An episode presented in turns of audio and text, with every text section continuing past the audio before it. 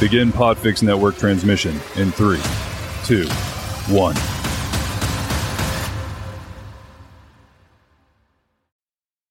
What is up, plant people? Hey, today is October 30th, 2021, and we're back with another episode of the Planthropology Podcast, where we dive into the lives and careers of some really very cool plant people. I'm Vikram Baliga, your host and your guide in this journey through the plant sciences. And as always, I am so thrilled to be with you today. So, this is an episode that was supposed to come out about four times this week. Uh, first, it was supposed to be released on Tuesday, and then Wednesday and Thursday. And uh, I got busy writing and doing my job, and there's been a lot of craziness in my life the past couple of weeks. So, uh, today I'm recording it actually live on TikTok. So if you don't follow on TikTok, you should. I'm at the Plant Prof. Um, but I'm recording this on Saturday the 30th, and this is a Halloween episode. And if you're keeping score, Halloween's tomorrow or today, depending on when I actually get this posted. So uh, I hope you enjoy it. Now, I'm calling this the unbelievably spooky special because I'm a nerd and a dork and I like dad jokes, but that's okay.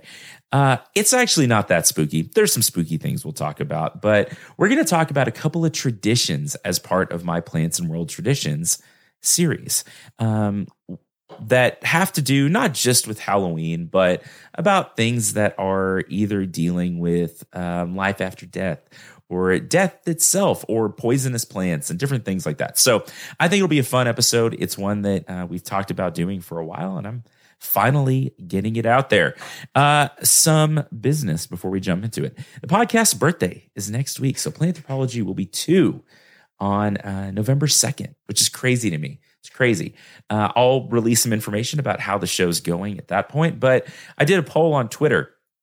And what y'all said you would like to see as a celebration of two years, two years of Planthropology, is um, some reaction videos to some of these ridiculous plant hacks that are out there on the interwebs. So if you have a favorite or least favorite or a terrible plant hack video that you've seen, send it to me. I'm going to make some reaction videos and I'll post them on TikTok and on Instagram and YouTube and wherever else I can think of. This is the last episode of Plants in World Traditions.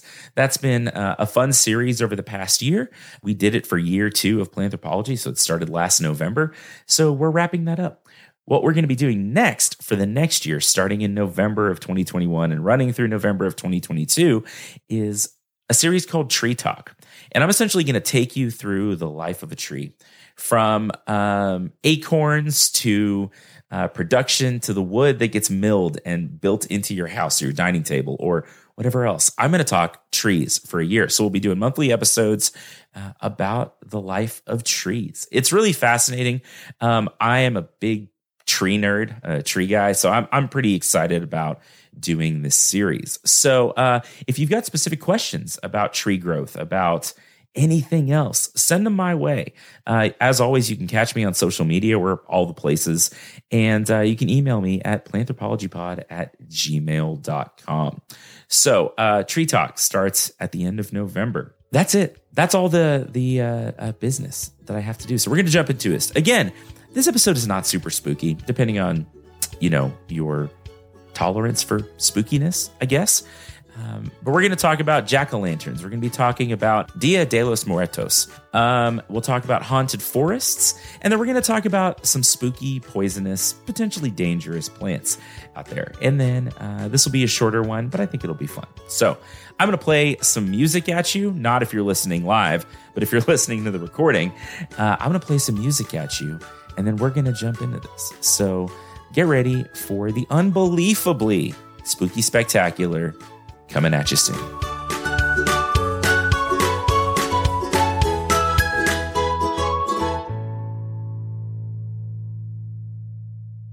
All right. So, spooky plants. Are plants spooky? Can plants be spooky? I think they probably can. Um, but maybe not in the way that, like, you're not going to get a jump scare out of a plant unless a tree falls. I don't know. I guess that happens. Um, but plants are not maybe inherently spooky. But across the world and throughout time, there are myths and legends that are tied up with plant life, with trees, with uh, the way that people interact with plants. So, we're going to talk about a couple of specific things on today's episode. The first of which is the jack o' lantern.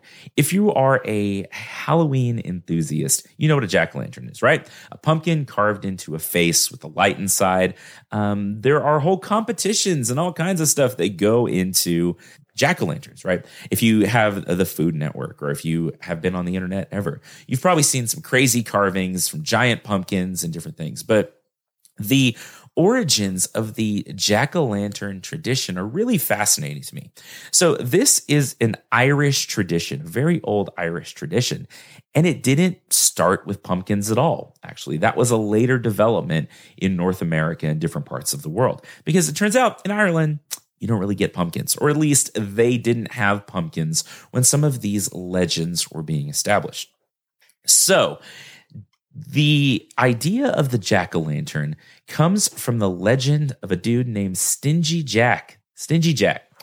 So, Stingy Jack was at a bar and invited the devil to have a drink with him. It's a good idea, right? I think, you know, as far as drinking buddies go. And according to the story, the way the story goes is that during the course of this evening, Stingy Jack didn't want to pay for his drink because he's stingy. I guess that's where his name came from. So he convinced the devil to turn himself into a coin that Jack could use to buy the drinks. Uh, the devil did so. You know, the devil falls for a lot of tricks, apparently. Uh, dudes with fiddles, um, people at bars. I don't know. Turns out maybe the devil's not that smart. But he turns himself into a coin, and Jack thinks, oh, I'm going to keep this coin because it's the devil. And if I keep him in my pocket next to a silver cross, the devil can't get me. So he does that. He takes the coin that is now Satan and puts it in his pocket next to a cross, and the devil can't change back into his normal form.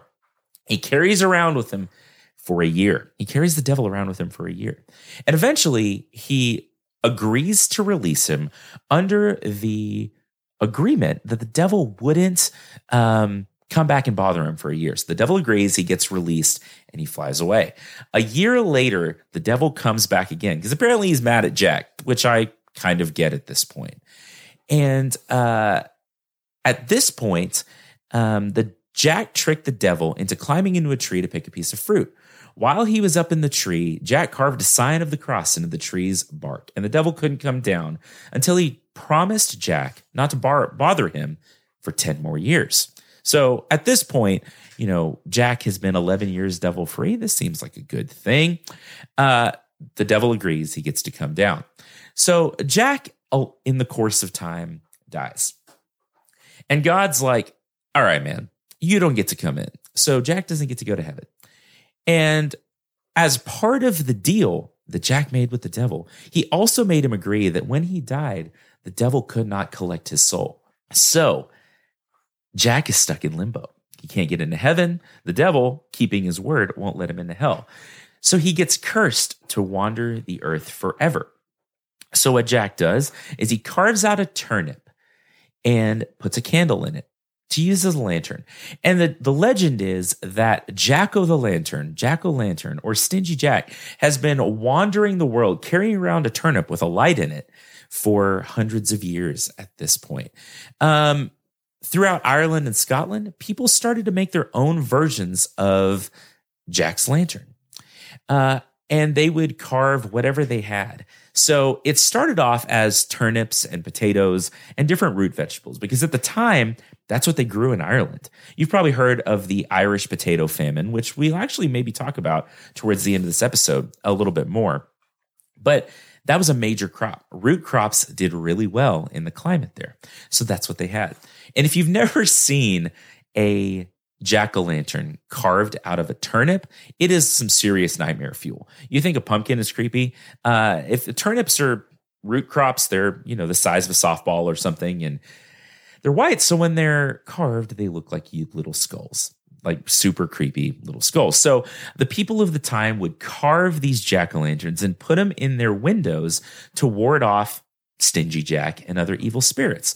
So this tradition has evolved a lot over time, clearly, right? Now we use pumpkins. Pumpkins are big, they're easy to grow, they're easy to carve, and you can do a lot of cool stuff with them. So, uh, I have a big foam pumpkin head. I actually thought about wearing it for this recording, but I didn't think that would go very well or sound very good ultimately.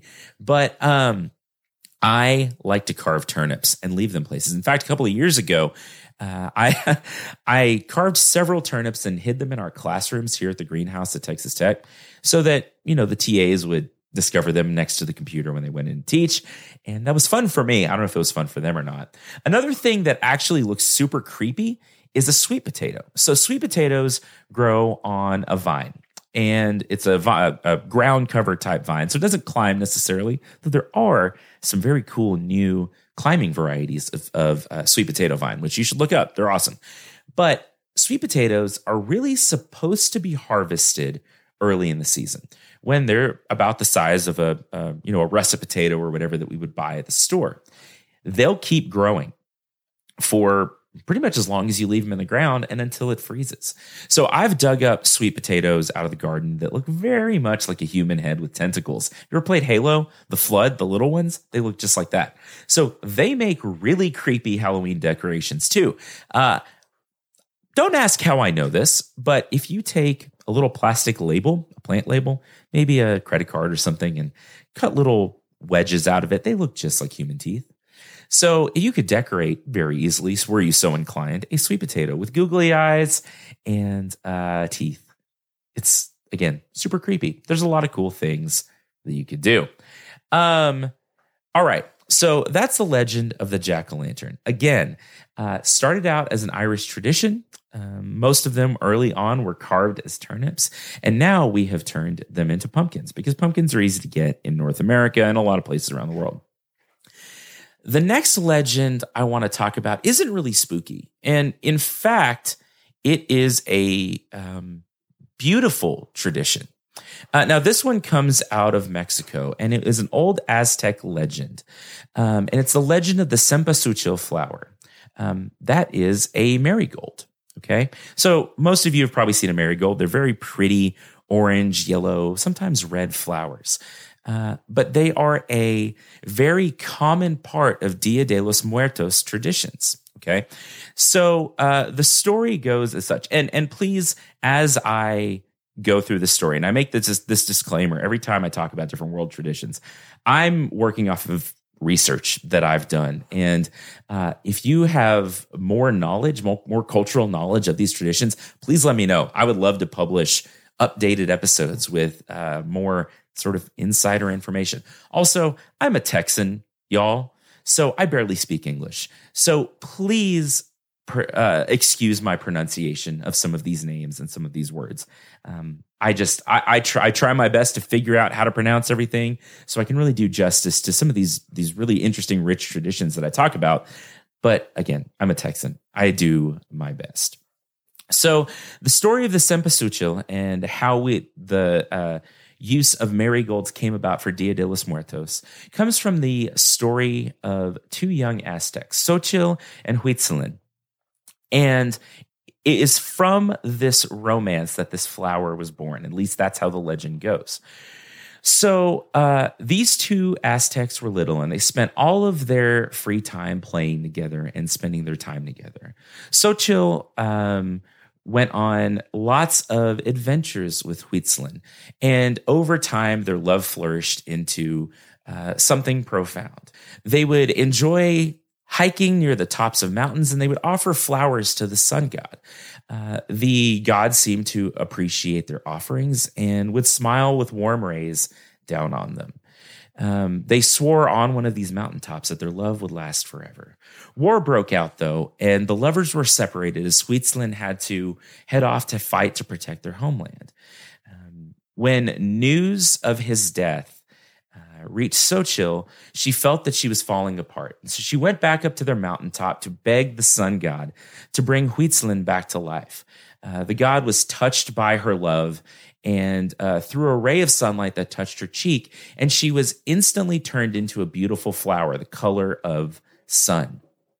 Um, a hummingbird landed on the flower and lovingly touched the center of flower with its beak.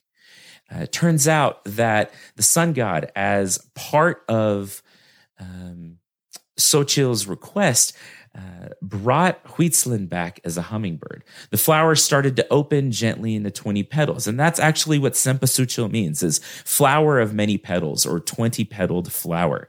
And it filled the air with a, a mysterious scent. And uh, every time a hummingbird would visit one of these cempasúchil flowers, it would be a reminder of this love between these two young Aztecs. So over time, this developed into a flower that's associated closely with Dia de los Muertos. And uh, if you've seen the movie um, Coco, uh, I don't know how accurate it is. Again, you know, this is not my culture, so I don't want to speak out of hand, but it's a beautiful movie. And from uh, my friends that have watched it that celebrate Dia, de los Muertos, they've told me that it's really pretty good. And if you don't cry, you might be a robot. That's a beautiful movie. I cried a lot at the end. That's okay. Um, but now these flowers are a major part of Day of the Dead celebrations. They're left on ofrendas, uh, they are left on graves. And um, my understanding is that the scent of the flower is part of what um, leads uh, lost ancestors, lost family members back to the land of the living for one night, and then back to eternity after that. So uh, they're really pretty flowers. And I thought I'd talk just a little bit um, about the Mexican marigold, uh, Tagetes erecta. So this is a flower that's planted widely all over all over the world. Really, it grows in a lot of climates. It's an annual flower, um, but it's used a lot of times in agriculture as a catch crop. So uh, people will plant marigolds around their crops that they're trying to grow to try to either repel pests or to catch press pests before they go and eat the actual crops that they're trying to grow. These flowers are very fragrant. Um, they're actually pretty desirable to a lot of different insects, but they grow so quickly that they can take quite a bit of insect damage and keep going. They'll keep growing past that damage. They're used a lot in landscapes too. Now you can get them in a variety of colors. Um, yellows and oranges are the most commons, but I've seen some beautiful red varieties and some beautiful mixed color varieties. So, uh, marigolds, either African or the Mexican marigold, are excellent additions to your landscape. But uh, they have been introduced into a lot of markets and into a lot of places through some of these traditions and some of the legends wrapped up in them. Another thing that I wanted to talk about is something that is maybe a little bit spookier, and that's legends surrounding haunted forests. Um, they're pretty interesting. I think that worldwide, across cultures and across time and across traditions, uh, forests have held sort of a supernatural presence in human society. We talk a lot about don't go in the forest alone. If you've spent time on the internet over the past, you know, couple of years through TikTok, um, Instagram, YouTube, you've heard a lot of stories probably about the Appalachian forest in the United States and the uh, not deer that live there. And um, there's all these legends that across time and across cultures are associated with forests. And I don't know that I wanted to necessarily talk about too many of them specifically, but the overall feeling of a forest is really interesting. If you've spent any time now, where I live in the South Plains of the United States, the Southern High Plains of the United States in Texas, we don't have forests. It's flat, it's dry, we have grass, and that's about it. But I grew up going to Colorado and spending time in the forest there. And I don't know if it's part of not being able to see around trees, see around corners, see what's coming, but forests have sort of an eerie feel in general. And over time, legends develop around them of cryptids like, again, Bigfoot and the Wendigo and different things that live in these places.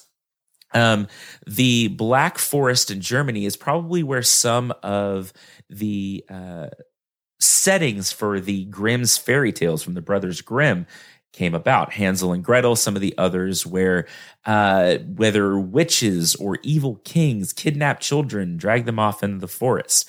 Um, the idea of haunted forests is certainly not new. Okay, but it persists. It persists worldwide. And uh, this comes in a lot of forms. It comes in the form one of things living in the forest, right? You go out there, you don't know what's out there. You'll see a lot of TikToks that say things like, if you're in the Appalachian forest and you hear someone call your name, no, you didn't. Because the idea is that there's a lot of stuff out there that really does not have your best interest at heart, right? But a lot of these legends actually come out of Celtic and Irish folklore and Native American indigenous folklore of spirits that actually inhabit the forest and live in trees and things like that.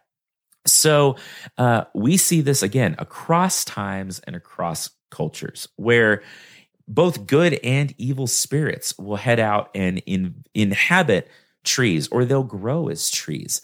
And uh, this can be good and bad, which I think is really interesting the way that we approach a lot of our lore and a lot of our traditions. And we pick specific trees sometimes that are good to have and bad to have. For example, in a lot of Celtic cultures, uh, holly trees were believed to offer protection from evil spirits, which is one of the reasons they got associated with the winter equinox and uh, the winter solstice. They would bring holly trees in the house. You know, you've heard deck the halls, blah, blah, blah.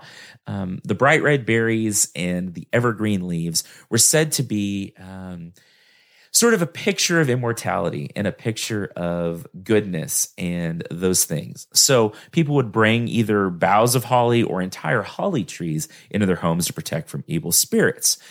But the Irish also believed that certain trees, if you cut them down, would either curse you or curse an entire land. In fact, you were not allowed to cut down an alder tree um, because of the spirits that gathered in and around it.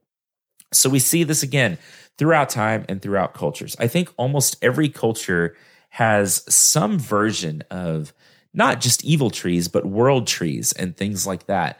Um, plants that sort of sustain and hold up and maintain our world. So there's a lot of lore tied up in that. And there's a lot of reasons why. There's a lot of reasons that cultures have sought to protect nature because nature protects us. But if you cross nature, maybe that's not a good thing.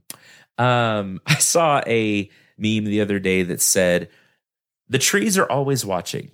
Now, whether that is a threat or a comfort is entirely up to the trees. And I think I agree with that.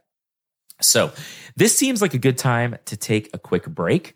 We'll talk about um, some other shows that you should be listening to. And when we come back, just in just a few minutes, we'll talk about uh, spooky plants specifically, whether they are poisonous or pokey or something in between. So stick with me. I'm going to play some music at you. You're going to hear a mid roll, and then we'll talk again soon. Well, hey there. Welcome to the mid roll. It's good to have you. So this is just our chance to hang out and talk about the podcast, talk about other stuff that you should be listening to. How you doing today? You good? I hope you're good. I hope you enjoyed the first section of this. Uh, we're again going to talk about spooky plants here in just a minute. But before that, you should be connecting with Planthropology on social media. I am on Instagram, Twitter, Facebook. Just search for Planthropology, with his, which is anthropology with a PL on the front. Look for the green background with the bristlecone pine, and that'll be me. You can also find me on TikTok. I am at the Plant Prof. I post a lot of nonsense. In fact, I'm recording this live on TikTok as we speak or as you listen. And uh, so if you want more plant content, more nonsense, follow me over there. I think it'd be great. Um, if you want to support the show, uh, give me some time. Again, I'm uh, pausing my Patreon and kind of trying to switch over to a different service. So if that's something you'd like to do, just hang with me. I'll get you more information about that soon. But a way that you can support me right now is to share the show with your friends. Uh, subscribe, listen to episodes, and then leave me a rating and review uh, whether on Apple Podcasts or Podchaser or anywhere else where you can leave it. It helps the visibility of the show and it makes me feel good that people are listening. So, uh, we recently had a new show join our Podfix network of podcasts, and it's called Love These Mother Daughter Talks. And it's really a wonderful show um, between Bryn and her six year old daughter Flynn, where they just talk about life and they talk about um, each other and their understanding of each other. It is delightful. It is absolutely delightful. And it's a show that you should be listening to. And we're so proud to have them as part of the Podfix network. So, here in just a second, I'm going to play you a trailer for that. And uh, again, I hope you will go subscribe to Bryn's show. It's wonderful. And I think you're going to love it. So, get ready for a trailer for Love These Mother Daughter Talks in five, four, three, two, one. Ever wonder why your kid won't listen? Ever wonder why your mom is so bossy? Well, we do all the time. That's why we created our podcast. Love these mother daughter talks with Bryn and Flynn. Through a series of open and honest conversations, Flynn and I hope to deepen our understanding of each other and help other parents and children deepen their understandings of what goes on in their day to day struggles. and more. We are officially now on the Podfix network.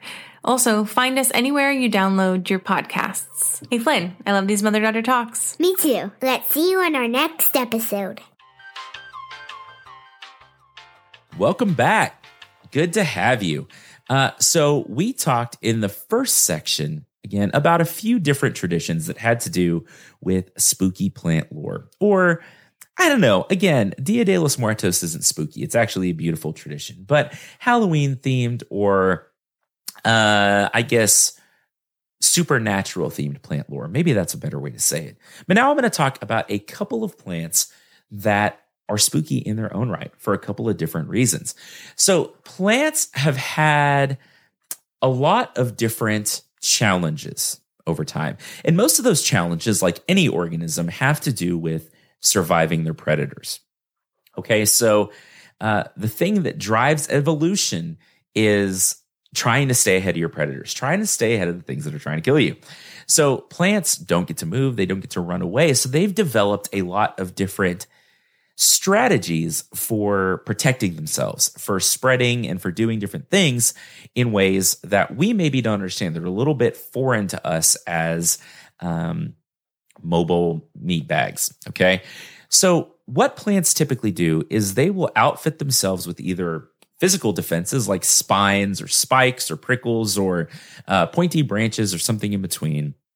They will grow in places that uh, predators can't necessarily get to them, or they will outfit themselves with a variety of poisons that are intended to ward off predators. Now, when I talk about predators, that could be anything from us as humans to insects to rodents or anything in between.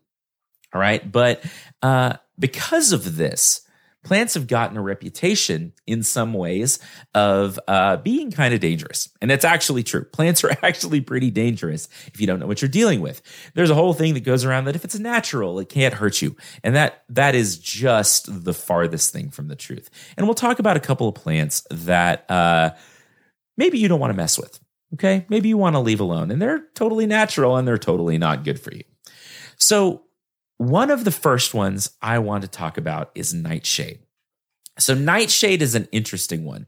This is in the family uh, Solanaceae, which also, if you're a plant person, you might recognize as the same family as things like peppers and tomatoes and eggplants and some other things. Okay. So, all of these are nightshades. It just turns out that the toxins in some of these nightshades are kind of safe for us, and the toxins in some of the other ones are very much not. Okay. So, deadly nightshade, which is Atropa belladonna, you may have heard it called belladonna, uh, was considered to be the devil's favorite plant. Um, it, legend said that witches, witches and sorcerers and different people would use juice from the plant in um, potions and for curses and things like that. Turns out it is just really really very poisonous. So, the family of the deadly nightshade doesn't necessarily just include things like tomatoes, potatoes, eggplants, and peppers, but also some pretty harmful ones. Uh, black nightshade is actually a common one that we see here in West Texas, uh, as well as silverleaf nightshade. Now, silverleaf nightshade is a really kind of a pretty plant, and the flowers look just like eggplants. They're purple flowers with yellow center. These plants typically have bright orange thorns on them and little tomato like berries. Now, these are very poisonous. Now, one or two of them is probably not going to kill you, but a bunch of them might. Uh, nightshades have been used for everything from um, poisons to uh, the tips of arrows. Like uh, uh, indigenous peoples in different parts of the world would tip their arrows with, or spears or hunting implements with the juice from a nightshade, which would over time start to wear down the prey that they were hunting. So it's not good for you, uh, but it's common in a lot of places. So I think it's interesting to talk about how tomatoes and belladonna are in the same family.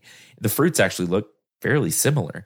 So I think a lot about the first guy that tried a lot of these things. Like someone had to figure out, right, that which plants were safe and which plants weren't. And I think uh, uh, so they they need a statue. You know, old timey Carl who ate a belladonna instead of a tomato and died really deserves some kind of a medal for teaching us the tomatoes were safe. There are also a lot of other poisonous plants out there, uh, like wolf wolfsbane and giant hemlock. So uh, these are plants that will um, kill you pretty quickly. uh, they have a lot of them cardiac toxins. So after ingestion, uh, it can cause heart attacks. It can cause um, uh, gastrointestinal issues. There's a lot of problems. There's a plant that is common throughout the northeastern United States called giant hogweed. Giant hogweed. And this plant can be six or eight feet tall. It's huge, actually. And uh, it'll cause contact burns. Even just brushing against this plant, getting the sap on you can cause chemical contact burns. People have gone blind by getting the sap from this plant in their eyes. It's really very dangerous and it's super invasive. So, this is a good, I think, time to talk about why we should maybe be careful with invasive plants. In their native habitat, there's probably predators, uh, insects, animals, whatever. that can tolerate those toxins and eat those plants and keep them down at acceptable levels. But outside of that place, we get to start to see problems. Okay. So now we've got giant hogweed that has spread throughout the northeastern United States. And again, causes some pretty bad chemical burns, causes a lot of other problems. There is a tree. Now, before I tell you where this is, I bet you can guess. Uh, this tree is called the gimpy gimpy, uh, Dendrocnide moroides. So this plant has spines on it that are essentially little hypodermic needles. Now this grows in Australia, surprise, and um, just brushing up against this plant, these needles will go into your skin, break off, and inject essentially a neurotoxin into your body. Uh, this has been described as as painful as hornet stings or uh, the worst insect bites or insect stings that you'll ever encounter. Uh, the problem with this is you can't do anything about it really. You just have to wait for it to go away. So these spines from the gimpy gimpy will stay in your skin. And symptoms have been reported to be persistent for anywhere from two days to two weeks, sometimes longer and uh, it is like a constant burning sort of pain. Um, there have been reports even of people showering or jumping in a lake or swimming or something years later, and the temperature change and the, the liquid touching the injection site where that uh, spine hit you uh, can cause some of those symptoms to come up even years later. So, again, of course, it's in Australia. There's also plants out there that are just creepy because of the way they look there is a plant called Actaea pachypodia, um, more commonly known as doll's eyes. Turns out it's pretty toxic as well. So there's other reasons this is creepy. But this plant has red stems, white berries with a little black part right in the middle. They look like eyes. You imagine walking through the forest and walking by a plant and all of a sudden a shrub is looking at you? That's a little creepy. Birds can eat them though. So this is a common thing that a lot of plants that are poisonous to us that we might create that we might consider um, spooky or dangerous. A lot of other animals can eat pretty well. A good example, again, in addition to the doll's eyes that we just talked about, is the um, mistletoe. Mistletoe is an interesting plant. We use it for Christmas, and people kiss under it for a variety of reasons that we've gone into on a previous episode, but it's actually pretty poisonous. It is a poisonous parasitic plant, but birds eat it. So these little sticky white berries get eaten by birds and deposited on the branches of other plants. As the uh, bird lands in a tree, birds do what they do, and those little white berries actually germinate down into the stem of the host tree. So, again, this is a parasitic plant. It receives all of its nutrition from the host.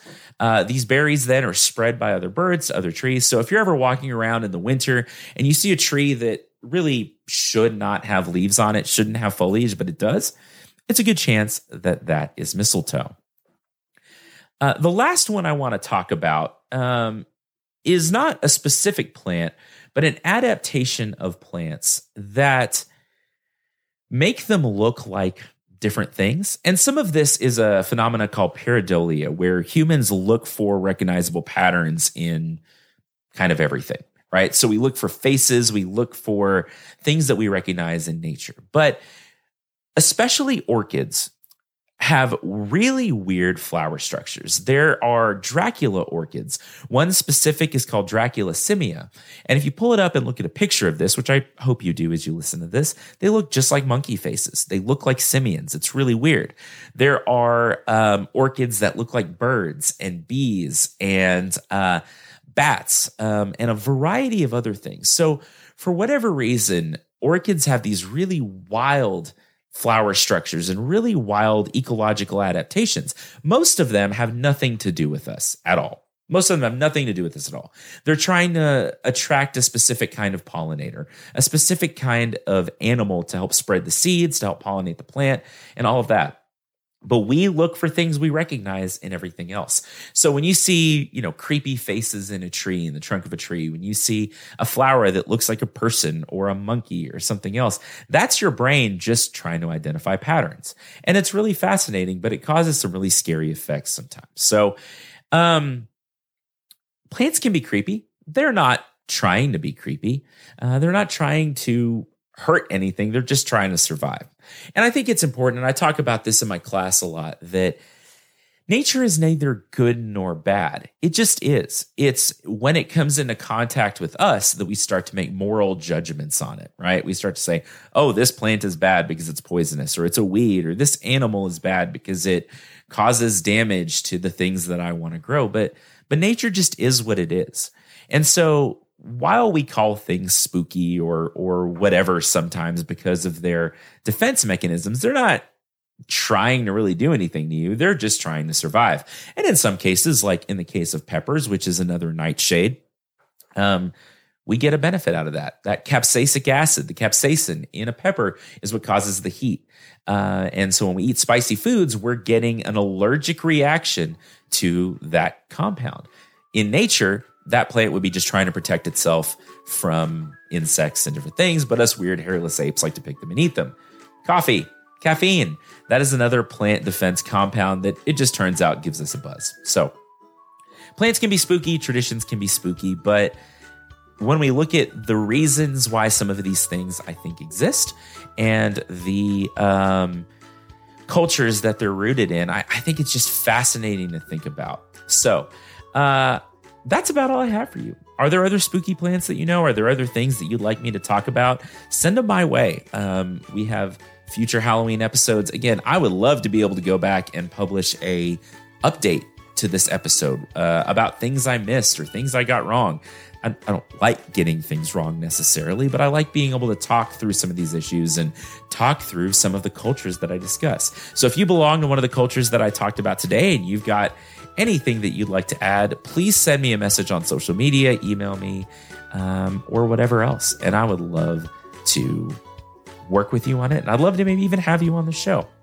So, as always, thanks for listening. Thanks for being a part of Planthropology. You people are really cool. And I love getting to talk to you. And I get, love getting to interact with you uh, through social media and through the show. Thanks as always to the Texas Tech Department of Plant and Soil Science for supporting the show, for sponsoring everything that we do here.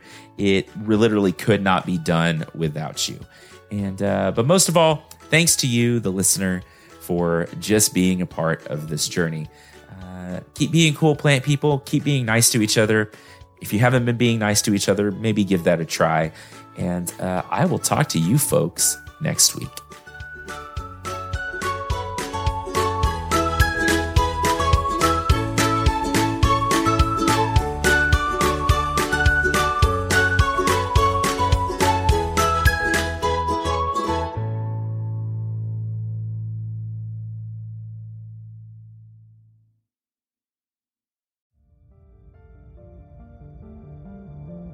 You've been listening to a podcast of the Podfix Network. Discover more audible gems like this at podfixnetwork.com. Make sure to catch up to the minute network shenanigans by following at Podfix on Twitter, official underscore Podfix on Instagram, at Podfix Network on Facebook. And make sure to subscribe to Podfix Presents wherever you choose to find podcasts. The Podfix Network, artist owned and loved.